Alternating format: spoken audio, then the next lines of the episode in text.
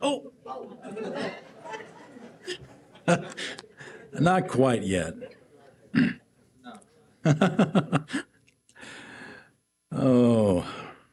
Well, it's good to see you all. I know the context of these tables is a little awkward. And whenever I go to a conference and there's tables like this, it drives me nuts because I, I usually end up sitting at some place where the table's not right to right, you know, so I end up having to sit, you know, like in the front, like Barbara's having to do here.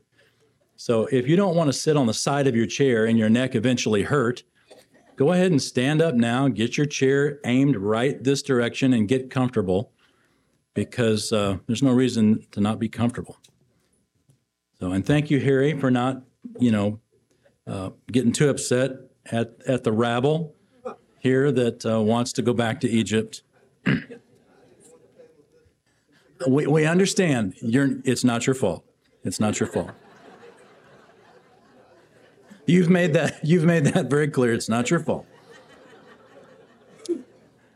Yesterday I was jogging and um, I usually got music going and I'm sort of in another world, which really helps. So I'm not thinking about the fact that I can't breathe. But I'm jogging along this country road and there's a, um, all of a sudden something happened that, that jerked my mind from wherever it was to the moment. And that was, uh, I was looking around, it was like a fields, and I was just sort of enjoying the, the trees and the field and I looked down and there was this snake that was like literally, I mean, one or two feet, nah, nah, three or four feet from me. But I mean, I was running to it and it was wiggling right across my path. And I literally like did, did a little jump when I saw it. And I, it, that sort of changed what I was thinking about. And I began to just sort of run in my mind uh, of all the snakes that we see in the Bible. And I thought it was kind of neat that Chuck talked about the bronze serpent today because that's that was one of the ones. But so let's just do a little pop quiz here. Let's just chase snakes through the Bible and tell me, uh, just sort of tell me out loud where some snakes are in the Bible. Genesis, that's a good one. That's like the number one snake, isn't it? What's that? Brood of vipers. You know, that's one I hadn't thought about, but that works. That works. Okay, what's another one? Garden of Eden. All right, we said that. That's okay. Moses. All right, Moses with the bronze serpent, but also, are you thinking of another one? Or is that the one you're thinking of? The remember with the the magicians, the Egyptian magicians, the snake. Okay, Paul. All right, double jeopardy. If you can tell me where that happened. Malta. Someone give an extra donut over here to table number five. exactly. All right, good. Paul also had another experience with a snake. This one's a whole lot more subtle, but those who have been with me to Philippi might remember. Where's Dave? Dave, are you in the class? I'm going to make you stand up and say it. Okay, Dave, stand up. Let's hear it.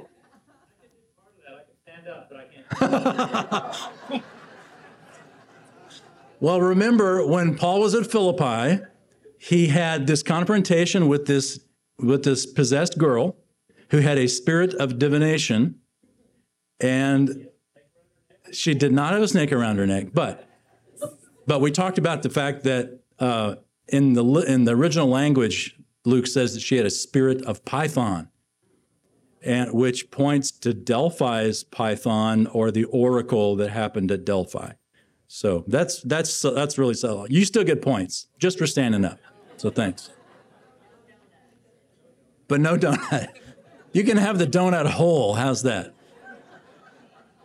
Okay, uh, there's still still another one that hasn't been mentioned. At least one. Revelation. Revelation. Okay, what, what's said in Revelation about snakes? The great old serpent. Yes, the, the Satan or the devil, the serpent of old, which gives huge context to all the snakes in the Bible. There's actually another one. Uh, remember the king in the Old Testament named Nahash? Nahash. He was the one that went to Jabesh Gilead and say, "Hey, we're going to, you know, poke out your eyes," and and and and King Saul came and rescued Jabesh Gilead. Well, Nahash means snake. So there's a lot of snakes throughout the Bible, and every single time, every single time there is a snake in the Bible, God wins. Every single time you see it happen, God wins. And the revelation mention of, of the serpent, the, the devil, is gives color or, or gives context to all the snakes because there is this sense of uh, that the snake has come to represent evil. And so when that snake ran across my path while I was running, I thought about the fact that, you know, we've got snakes in the world. We still have snakes in the world. We still have evil. And we've even got snakes coiled around our own hearts. I was, uh, yesterday also, I was actually driving in to a certain neighborhood that I go through every time I'm going to get a haircut. And I noticed last month or a couple months ago when I was driving through this neighborhood, a really nice sports car that was making a U turn. It was parked sort of sideways, and it was this white, like Corvette, and it was just shining bright. It was really pretty. So I, I noticed it because I was driving along. I thought, wow, that's a really nice car. And I was driving along, and then I came to a stoplight, and it made a U turn. And I saw it start to make a U turn, and I turned and I was looking at something else, and I turned as it passed me, and it was black. It wasn't white. And I thought, I am, I'm either losing it or I'm losing it. And I looked in my rearview mirror, and turns out what happens is he had painted half the car black and half the car white. I mean, with a fine line right down the middle. It's like this, this person really wanted, just couldn't decide, I guess. I, I want a black car and I want a white car. So, but I mean, from one perspective, it looked absolutely black. From another perspective, it looked absolutely white.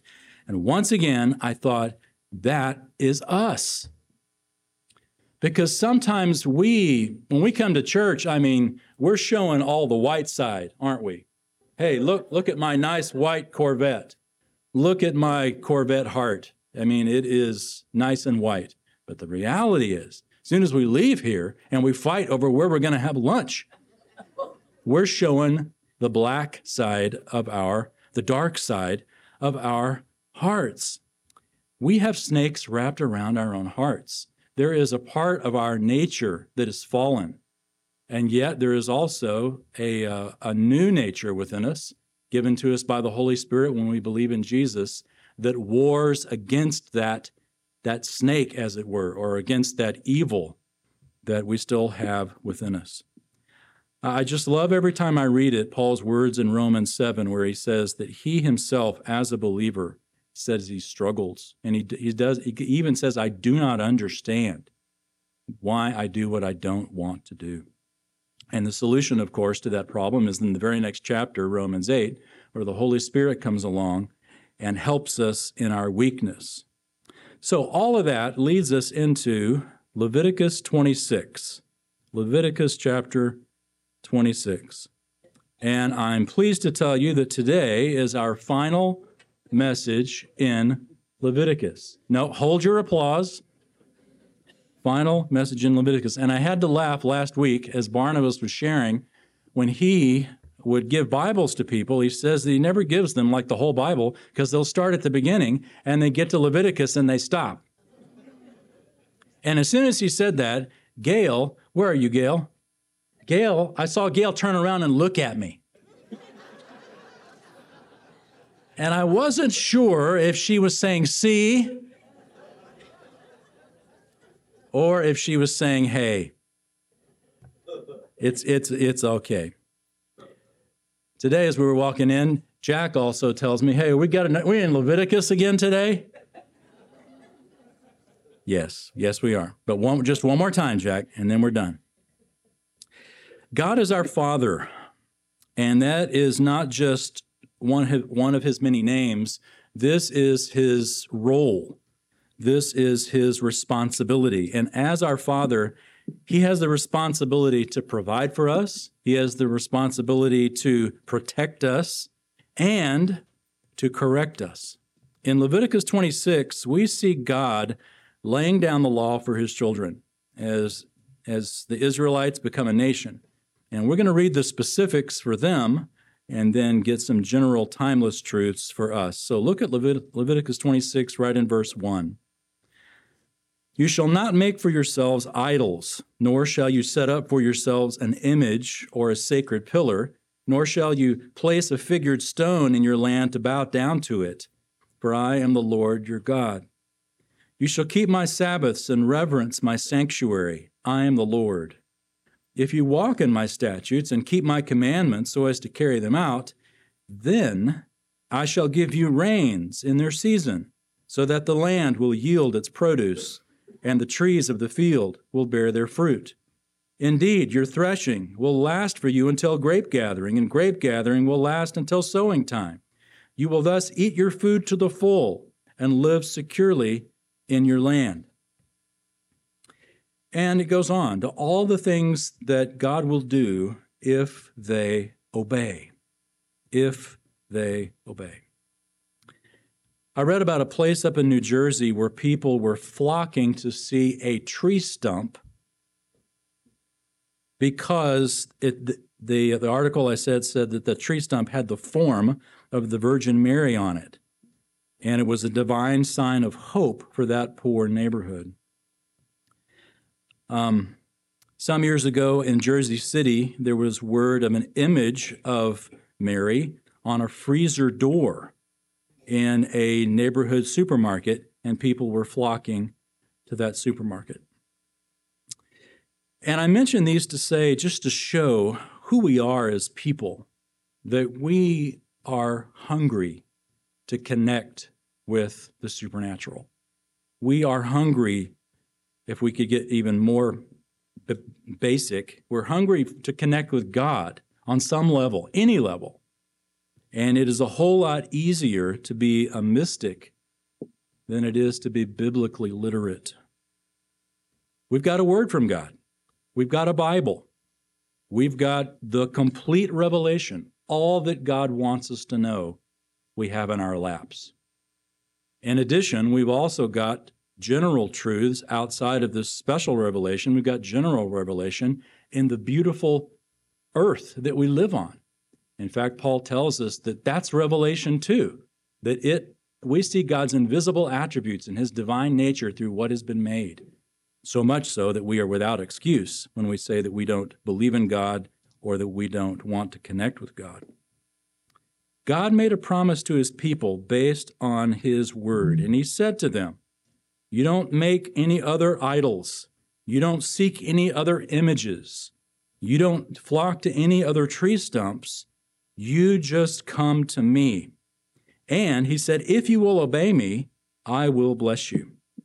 And he gave some very specifics. The reason he set it up this way is because they're still at Mount Sinai here. They haven't entered the promised land yet, and they're going there. And when they live in the promised land, God is preparing them for what it's going to be like because they've never been in a land like Canaan before. They can remember the stories of Abraham, who came from Mesopotamia. Mesopotamia had a couple of great rivers. What were they? Tigris and Euphrates. I mean, you didn't lack for water if you lived in the Fertile Crescent. It was fertile for that reason, because of the Tigris and Euphrates. Water was not a problem. So they worshiped the sun. No need to worship you know, the rain god, because we got all the water we need. Then the uh, those who came out of Egypt that we're reading about here in Leviticus, they also had a big river. What was it? The Nile. Exactly. Once again, no need to trust a god, any god for water, because you got all the water you need in the Nile. All you got to do is drink it. But when they went to Canaan, now the local deity was Baal, and Baal was the god of rain. Why would that be? Because Canaan needed rain. It had no Tigris or Euphrates. I mean, all it had the little Jordan River. If you see the Jordan River today, particularly during the summer or the end of the summer, I mean, a good running jump and you could clear the thing.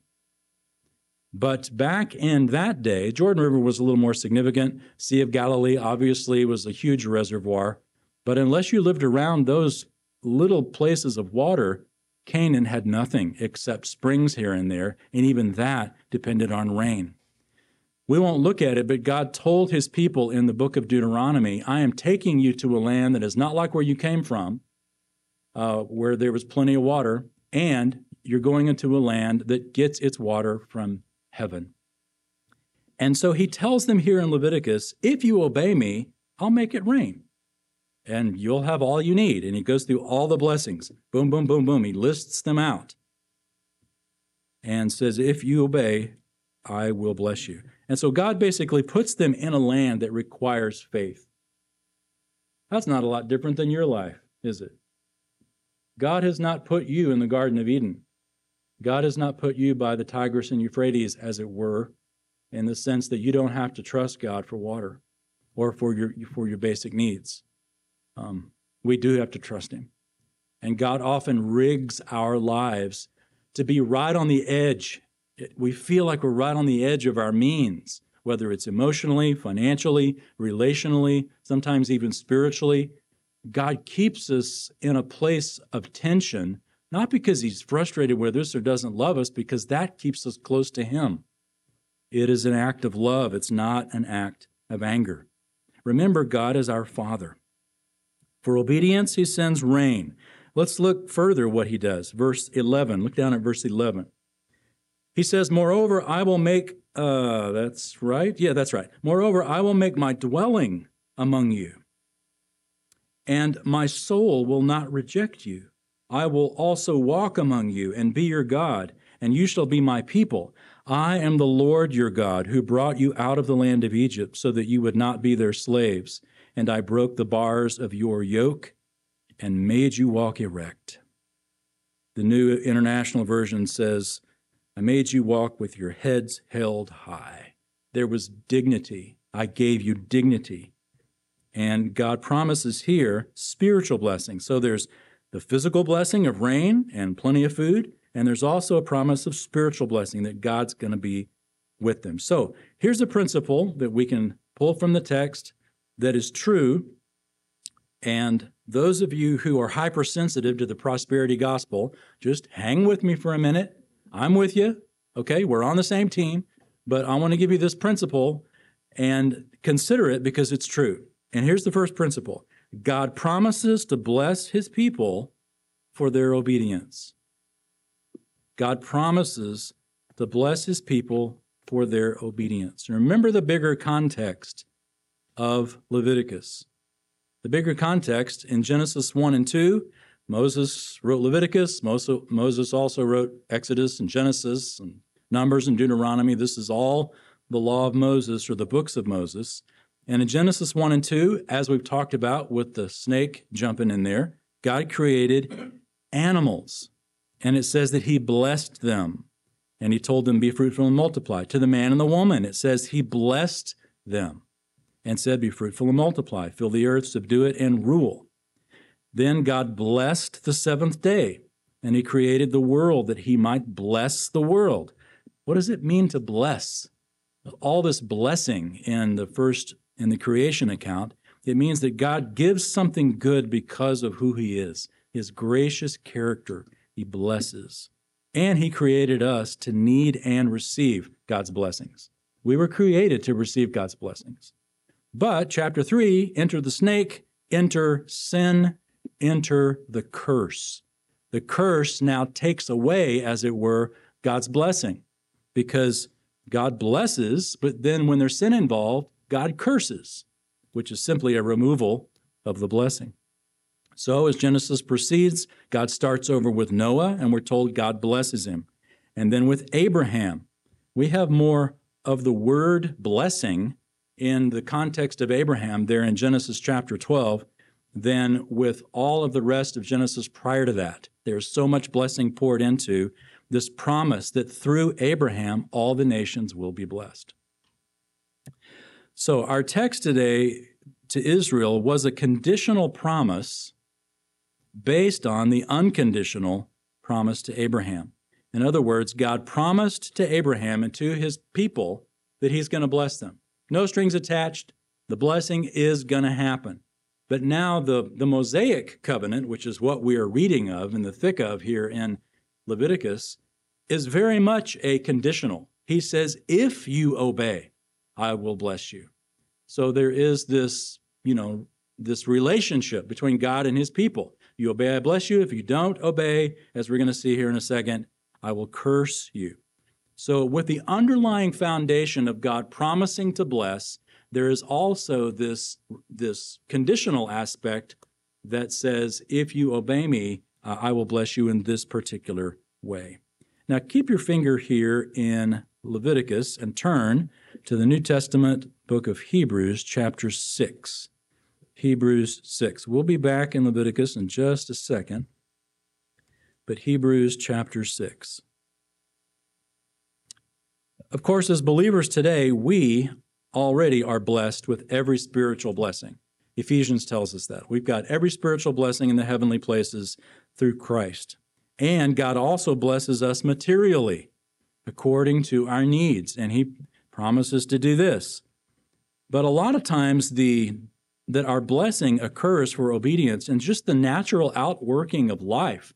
Sort of like the book of Proverbs says look, you live in a wise way, you're going to have good results, generally speaking. But there are always exceptions. Always exceptions. But and Jesus says also his uh, his wonderful promise is that I will reward you. In fact, he says in the last chapter of the Bible, "Behold, I'm coming quickly. My reward is with me to render to every person according to what they've done. So even though we may not see the exact one to one relationship between our obedience and God's blessing, we are in this life right now, we are told that when Christ comes, he will make it happen. And we turn to Hebrews chapter 6 to see the specific promise of that. Hebrews 6, verse 10. Love this verse. It says, For God is not unjust so as to forget your work and the love which you have shown toward his name in having ministered and in still ministering to the saints. And this also includes your spouse. This also includes your family. This also includes any good work that you are doing. God is not unjust to forget it. Interesting, we will forget it. We've done things, you know, 20, 30, 40, 50 years ago that we can't remember, God's not forgotten it. And we're going to have some wonderful surprises in glory when God says, You don't remember this, and I know you don't, but, you know, back in 1981, you stopped and helped, you know, an old lady change her tire or something. I don't know. But, uh, and here's, here's your reward for that. God's not going to forget it. All right, keep your place in, in Hebrews and because we'll be back to Hebrews, but turn back to Leviticus. Turn back to Leviticus. Prosperity theology teaches that if you do such and such for God, like live faithfully, like give a $1,000 or whatever, God will make you healthy and wealthy. It's like they've actually nailed it down what that blessing is going to be. And often they'll point to Old Testament passages like this that say, if you obey, I will bless you. I mean, there it is, right in the Bible. But our specific rewards may be coming later. But think about also the, the places in the Old Testament context, like Job. Nobody more righteous during Job's time but Job. Look what happened to that guy.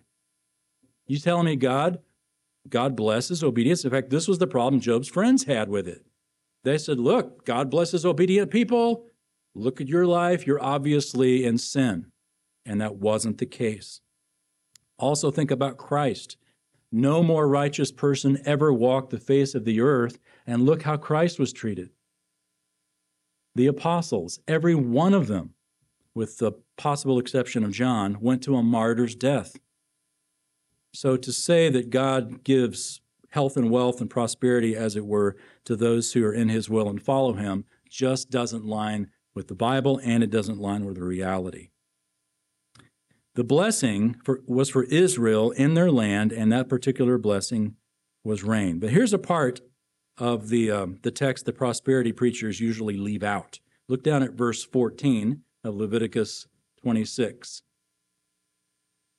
God says, But if you do not obey me and do not carry out all these commandments, if instead you reject my statutes, and if your soul abhors my ordinances so as not to carry out all my commandments, and so break my covenant, I in turn will do this to you. I will appoint over you a sudden terror, consumption, and fever that will waste away the eyes and cause the soul to pine away. Also, you will sow your seed uselessly, for your enemies will eat it up.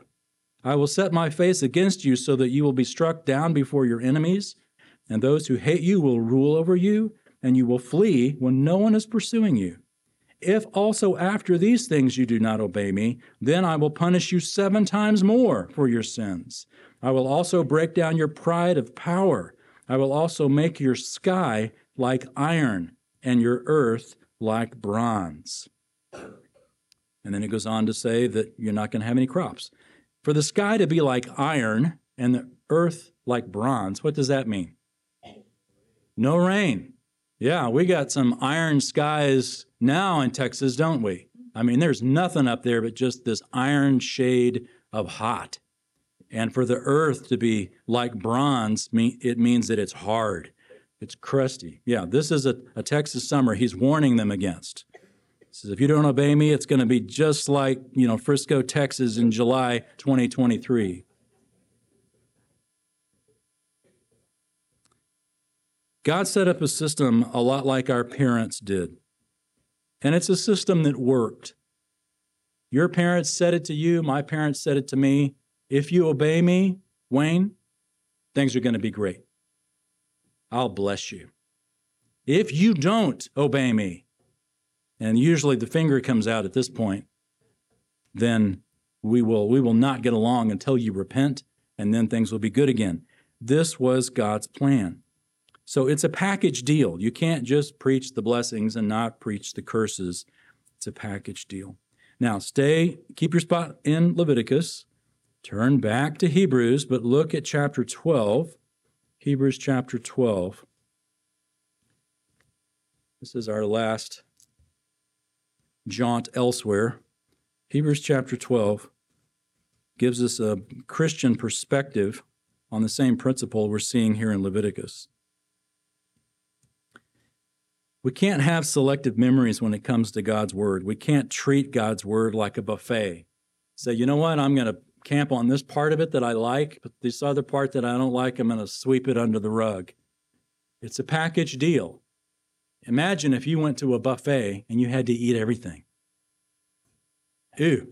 That's like, as long as the buffet doesn't have green bean casserole, we'll be okay. But most do, I have discovered. It's a package deal. Hebrews 12, verse 4. Look at what the author says here. Hebrews 12, verse 4.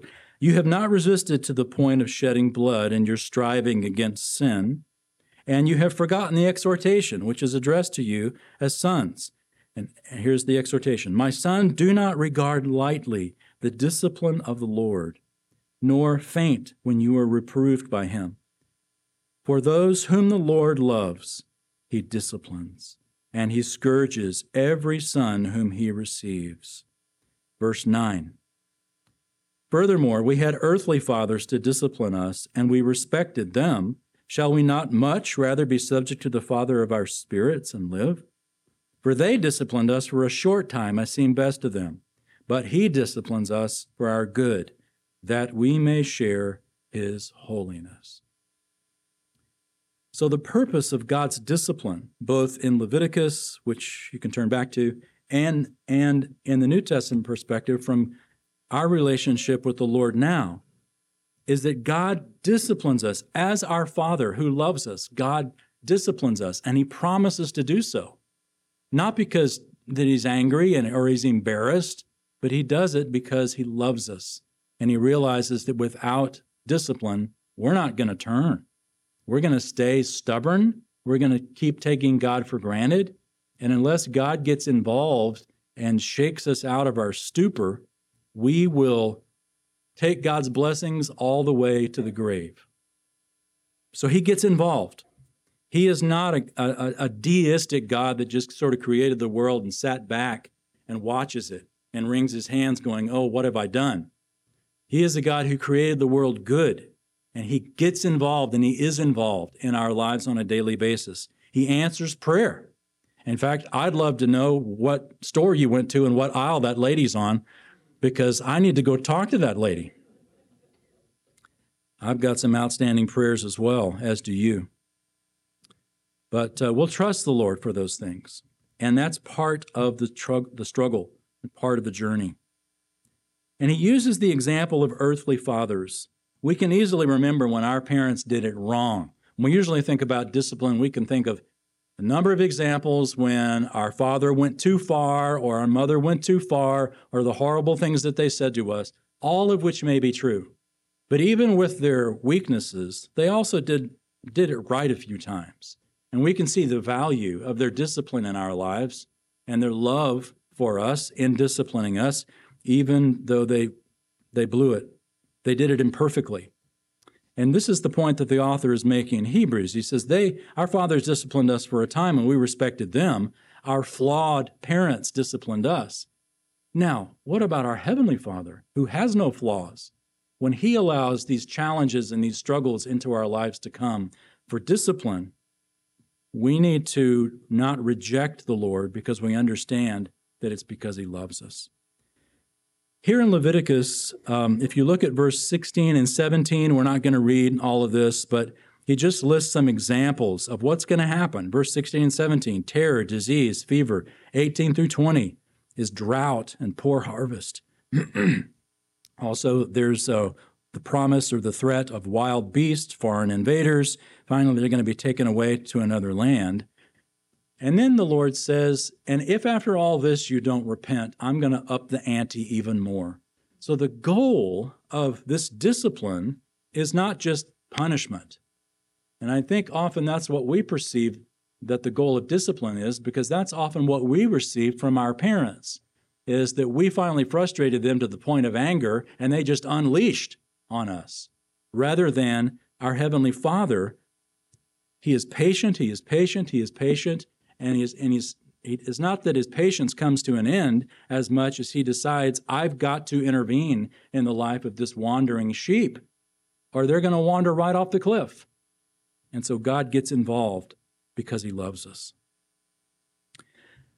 Several years ago, I was driving uh, home, parked in my parking spot there in the driveway and got out of the car and I heard this sound. Meow, meow, meow, meow.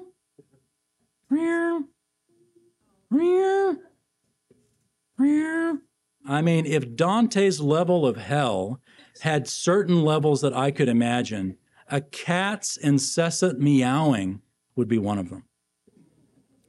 And so I thought, well, there's a cat somewhere close. And I, I looked around and couldn't see a cat, and I thought, well, that cat's going to work it out. The next day, I drive home, park, get out, close the door. I thought, okay, I got to find this cat because I'm not going to be able to live with this. Plus, obviously, the cat's got a problem. And so I listened and, and found that it was in my backyard. So I go in my backyard, I'm, I'm going around the backyard, and I'm standing at the fort, the fort that I built for my girls at the time, my daughters, and I can hear it above me. And I look up, and it's in the tree right beside the fort, and it's like way up in this tree. It's this little cat, and it's looking down at me. Meow, meow. I said, Come down. Just come on down. Meow, meow. No response. So I thought, oh, I got to get this cat out of the tree. So I go in, I put on a long sleeve shirt, I get a leather glove or two, and and I start climbing this tree to get the cat. And I get up there, and that cat starts going higher.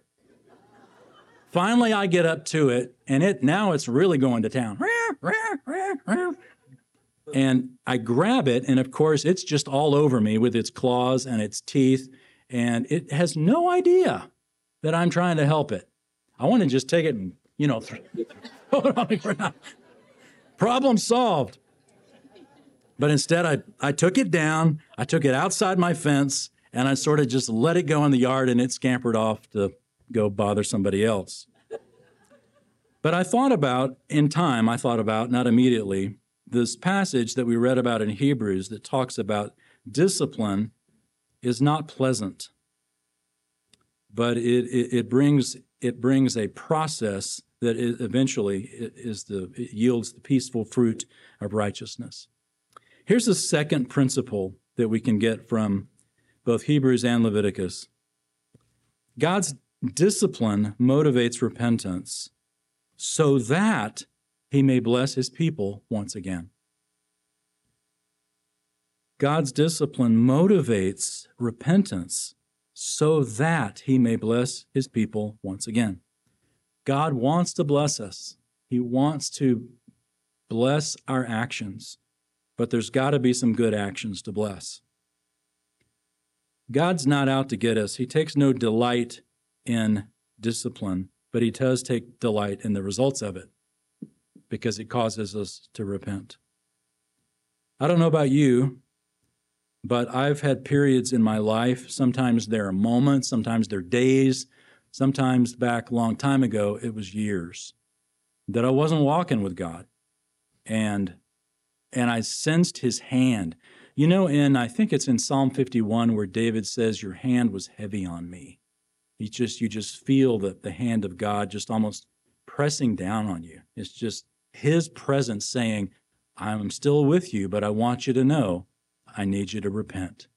There's just this sense of something's not right. Not just something, you know exactly what's not right. And the incredible weight that is lifted when you finally do repent. If you've ever done physical therapy, you know that it's brutal. I'm currently going through that process. As you can tell, I've not got my sling on, but I'm still trying to be very gingerly with my shoulder, which is in process of being healed.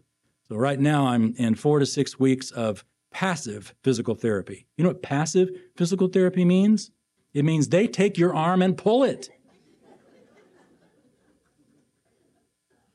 You're not lifting anything, they are moving it. And sometimes they go a little far, but they actually do a great job. But physical therapy, there's no joy in it, but there's joy in the results of it. And I know that because my other shoulder four years ago went through the same process. It was horrible experience, but now this shoulder works great. And I'm glad it does because it's carrying the load for this one that is struggling. Nobody likes discipline, but we all like the results of discipline.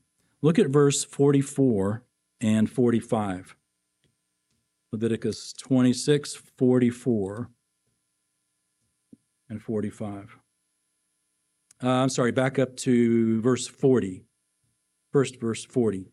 If they confess their iniquity and the iniquity of their forefathers and their unfaithfulness which they have committed against me, and also in their acting with hostility against me, I also was acting with hostility against them, to bring them into the land of their enemies, or if their uncircumcised heart becomes humbled, so that so then they make amends for their iniquity, then I will remember my covenant with Jacob. I will remember also my covenant with Isaac, my covenant with Abraham as well, and I will remember the land. For the land will be abandoned by them, and will make up for its Sabbaths while it is made desolate without them. They, meanwhile, will be making amends for their iniquity, because they rejected my ordinances and their soul abhorred my statutes.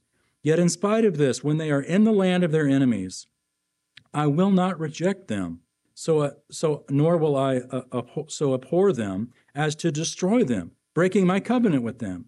For I am the Lord their God, but I will remember for them the covenant with their ancestors, whom I brought out of the land of Egypt in the sight of the nations, that I might be their God I am the Lord. So again, God's purpose, God's discipline motivates repentance so that he might bless his people once again. God's relationship with Israel always, always was restoration follows repentance. No repentance, no restoration. This is why when Jesus showed up on the scene, and his major message was at the beginning of his ministry what was it? Repent, for the kingdom of heaven is at hand. You want the kingdom of heaven? You want restoration? Got to be repentance. This went all the way back to Leviticus, and, and it was really developed in Deuteronomy chapters 27 through 30, really developed there. But it's the same principle all throughout the Old Testament and even through the ministry of Christ. Well, the third principle we see from the text here is that the security of God's people is tied to the certainty of God's promises.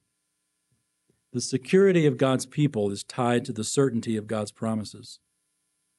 Notice the Lord said, uh, I'm not going to forget my covenant with Abraham. Even though they're disobedient to me, I'm not going to forget it. And when they repent, then I'm going to kick back in the blessings, bring them back into the land. But until they do, they're going to know my discipline so that they will repent. The security of God's people is tied to the certainty of God's promises. And if we were to turn to Romans chapter 8, we would see the same thing in our lives. That Paul says, I'm convinced that nothing can separate us from the love of God in Christ. And that's all rooted in God's grace to us It has nothing to do with us, which the next three chapters after that go on to show. Israel was unfaithful, Romans 9 through 11, but God will not abandon Israel because he's made covenants with them. Thank goodness, because that tells that we're also secure. The security of God's people is tied to the certainty of God's promises. God keeps his word. Which leads us into Leviticus 27. We're going to look at a couple of verses here but this will help us close out the book. Look at the first two verses of chapter 27. Again, the Lord spoke to Moses, saying, Speak to the sons of Israel and say to them, When a man makes a difficult vow, he shall be valued according to your valuation of persons belonging to the Lord. Well, that's clear, isn't it? oh, sometimes our cultures are not friends to us. It's basically saying when you make a vow, when you make a promise, and here it said a difficult vow, meaning when you make a vow that's a big deal, when you make a vow that's difficult to keep. Perhaps it was in the context of chapter 26 where God brought upon discipline and you basically said, Lord, if you get me out of this, I'll, you know, be a missionary in the Congo or whatever your whatever your vow is. And you realize you made a difficult vow and you realize I can't keep it that there is something that that is so difficult that I need to basically say, God, what do I do? I've made a difficult vow and I cannot keep this vow. There was a valuation or a monetary value placed upon that particular vow, and you could pay that instead. And it was big. I mean, this wasn't any cheap cost. Like if you looked at verse 3, if you had vowed, like for example, yourself or a person, if your valuation is of the male from 20 years even to 60 years, the valuation shall be 50 shekels of silver. You know what? A shekel of silver is like a month's wages. So that's like four years' salary you're paying because you made this vow to God that you're not going to be able to keep. The goal was don't make rash vows, or it's really going to cost you.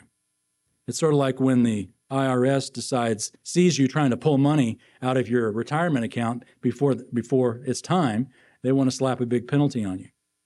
The, the, the, the, the motive there is discouraging you to do it. It's sort of the same idea here with God. God wants uh, us to keep our word because God keeps his word.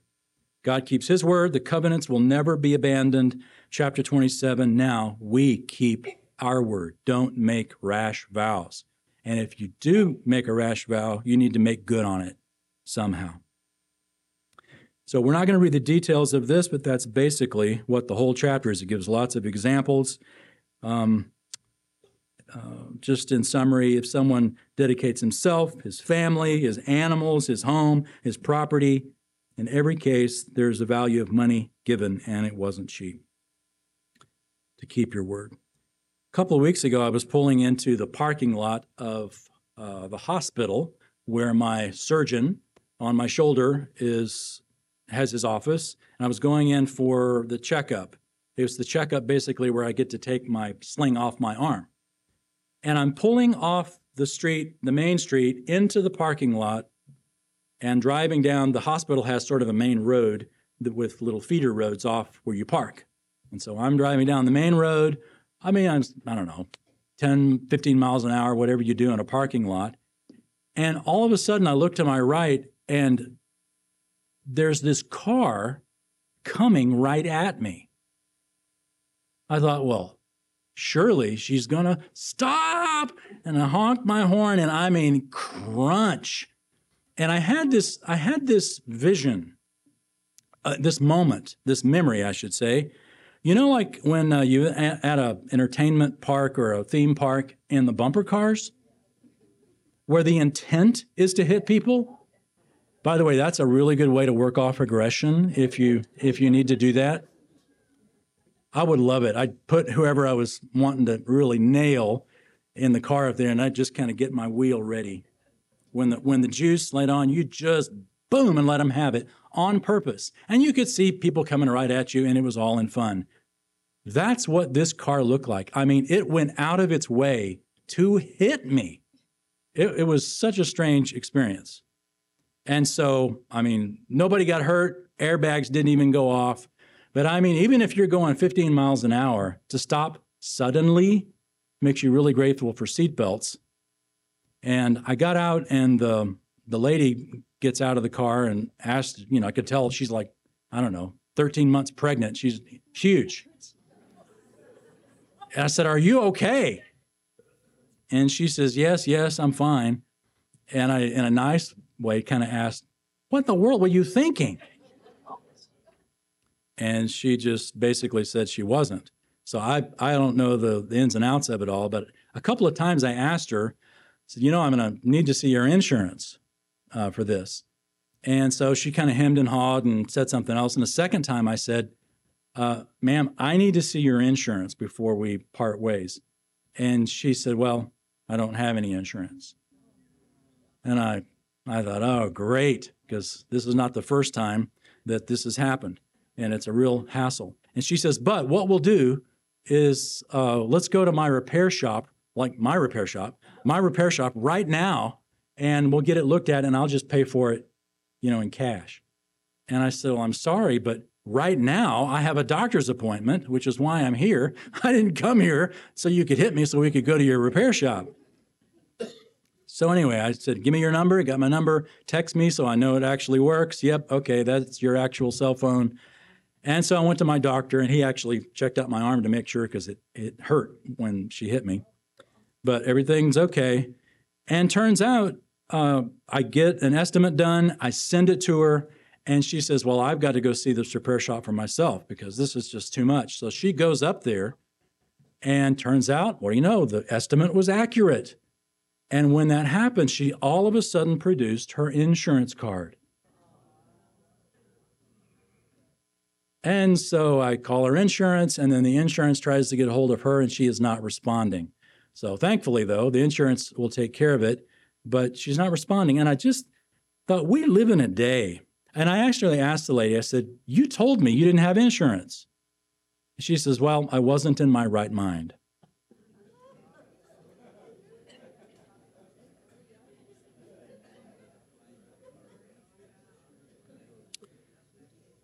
We live in a day where your word doesn't mean a lot, does it? Someone's word doesn't mean a lot. God requires we keep our word because our character represents his character. Look at the very last verse of Leviticus 27, very last verse of the book. These are the commandments which the Lord commanded Moses for the sons of Israel at Mount Sinai. God was prepping his people to go into the land, and he gave them the Bible to do it. Doesn't take a lot for us to realize that he's done the same thing in our lives. God's surprising approach to helping us grow involves giving us his word and his promise that he wants to bless us for our obedience. But when we are disobedient, he also promises to discipline us, that we'll repent so that he can bless us again. And ultimately, thankfully, the security of God's people, us, is tied to the certainty of God's promises. It's been a good book. I hope you've enjoyed it. Uh, I'll probably never do it again. Let's pray. Father, thanks for the journey through this uh, seldom traveled road of Leviticus. And uh, we're thrilled that you have given us timeless truths in it, that we're able to read this text, pull from it these truths that have been an encouragement to us these months as we've cross referenced throughout the scriptures and see the timeless truth that you applied in specific ways to the nation Israel. As we've looked specifically today at these principles of uh, blessings and curses, we know that we're not Israel. The United States is not a covenant nation. But you have blessed us with every spiritual blessing. The Lord Jesus has promised that He will not forget our work. Our obedience will be rewarded, whether in this life or the next. There is no, uh, no exception to that. And so we're grateful. We ask for strength to keep going and persevere. And we also ask that you would help us, Father, to be men and women of our word, because you keep your promises, so we also can be people who keep ours.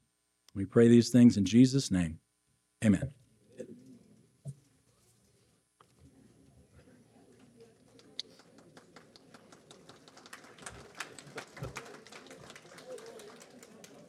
Thank you, Wayne. That was a blessing. We we actually have learned quite a bit about Leviticus, and uh, looking forward to Numbers. I